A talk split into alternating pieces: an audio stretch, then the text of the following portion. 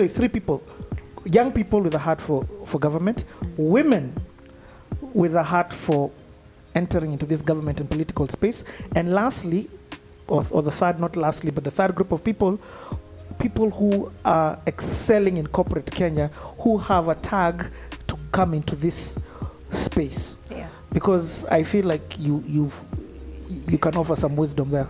So to the young people who are passionate, I guess, for God and also would want to get into government, first of all, for all the categories, I wouldn't advise anyone to get into anything without God leading them because you will struggle at one point or the other, regardless of how well you do. You will reach a point it's called in economics the, the, um, the principle of diminishing returns. Mm. You will do well until a certain point where your grace cannot take you beyond where you've reached. Mm. So there has to be another kind of grace that excels or that takes you further than where you can reach as a human being.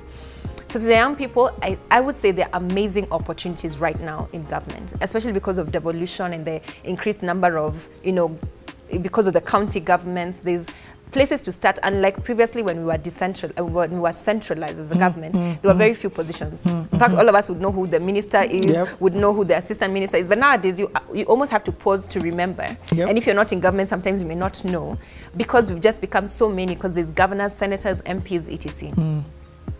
But now there are many opportunities. So start somewhere and then build your network and build your build your process. I would say with God, uh, but also just build your your skills and your competency and get to know government because government is an animal. It's huge, mm -hmm. but then you have to figure yourself um, uh, through the process. Okay. Uh, to the women, I'm excited about the number of women who've gotten into yep. this particular government, yep, especially yep, through elective position as yes. opposed to nomination. Mm -hmm. It says something about um, about um, about our country and where we're headed so far, uh, or rather right now. I would say that especially for the governors, the number of women governors that I've gotten there, having worked with a female governor who was one of the first, mm -hmm. and a first there, in who, many ways. Who was the governor? It, did we have a female governor before? No.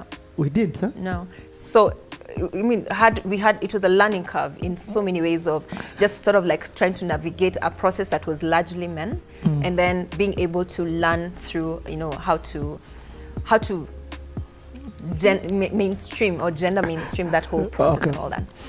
So. Um, for the women, I think that there's a lot of warming up now to women leadership. For the ones who've gotten in, I would say you have to be able to give, give Kenyans a reason to vote for more women. Mm. Let them mm. see the alternative because it's one thing to say let's vote for women, but sometimes the ones who are already there, you have to demonstrate what you can do as a woman leader so that your your your gender is never the issue mm -hmm. when it comes to mm -hmm. voting give the the young people are open to voting but then the, we need to also give them a reason to be able to see you're a role model that can actually influence and do better and sometimes even better or do mm -hmm. what mm-hmm. men can do and sometimes even better because I believe that that's, that's possible.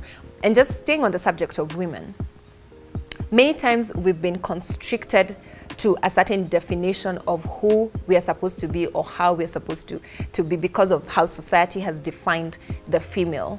But I believe that one of the greatest secrets that is yet to be discovered is the actual female who's been restored mm -hmm. and a woman who actually understands the original intent that God had in his mind. Mm -hmm. For God to say everything was perfect and everything was good, and then he still says, but I still need something else, and introduces the woman. But that woman did not live up to the standard that was expected of her because of the, like we say, the desire and the door that was open for darkness. It means that there's still a version of a woman that is supposed to be revealed when you look at Adam, and I'll, I'll, come back to the last category of people, to the men, we'll get to that, or to the professionals who want to get into government. When, when you look at Adam and what he had done, by the time someone is, God is entrusting a man to be able to name animals or to give identity yes. to, to beings, there's a certain level he's operating at. And so the woman, when she's introduced as a helper, She's supposed to top it up. She's supposed to bring and intro introduce something else beyond what the man can do. But that potential, I believe, was curtailed in the garden because of what darkness saw or because of what Satan saw, the woman is capable of doing.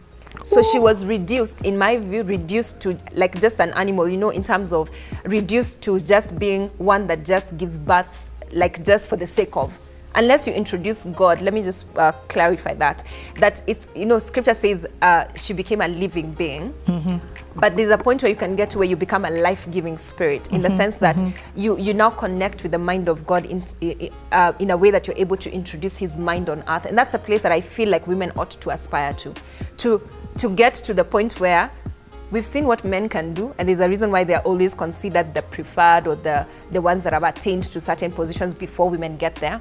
But it's because there's still an awaited version of women that are supposed to now be revealed or made manifest. And that's a whole different subject that I think um, is important for any woman, regardless of whether you know God or don't, um, should be able to understand. That's powerful. And how do you think the women attain there? There's no other, ac- it doesn't sound like there's any other way for the women to attain that default stage. And I, default, I mean at the creation of Eve from the rib. It can't happen outside of God. Yes. Yeah.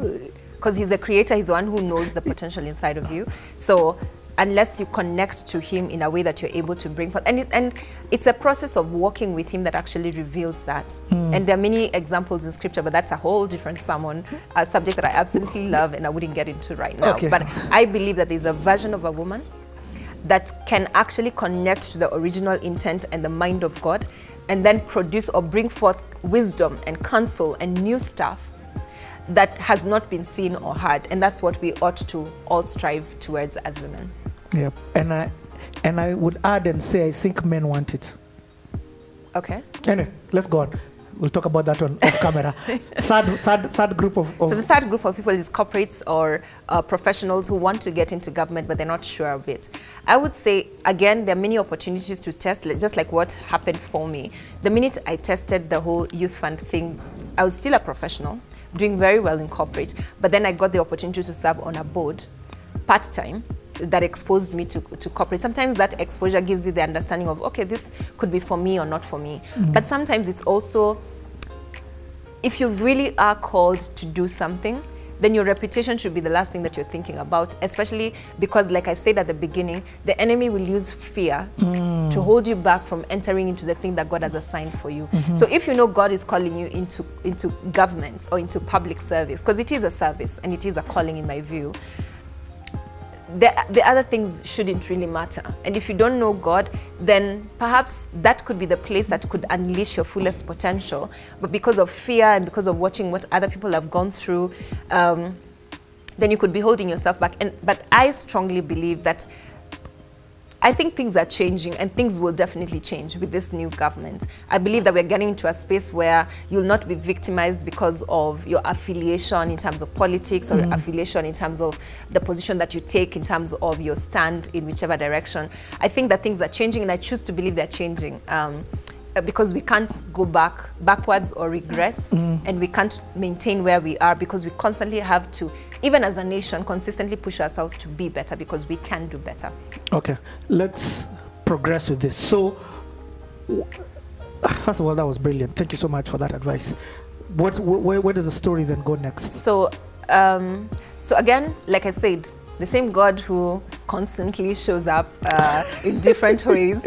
Um, the process that began with me transitioning from private sector to, to, to governance or politics in that sense. So I sort of like served throughout that term. And then a few months ago, I knew, and we both knew, the governor and I always knew that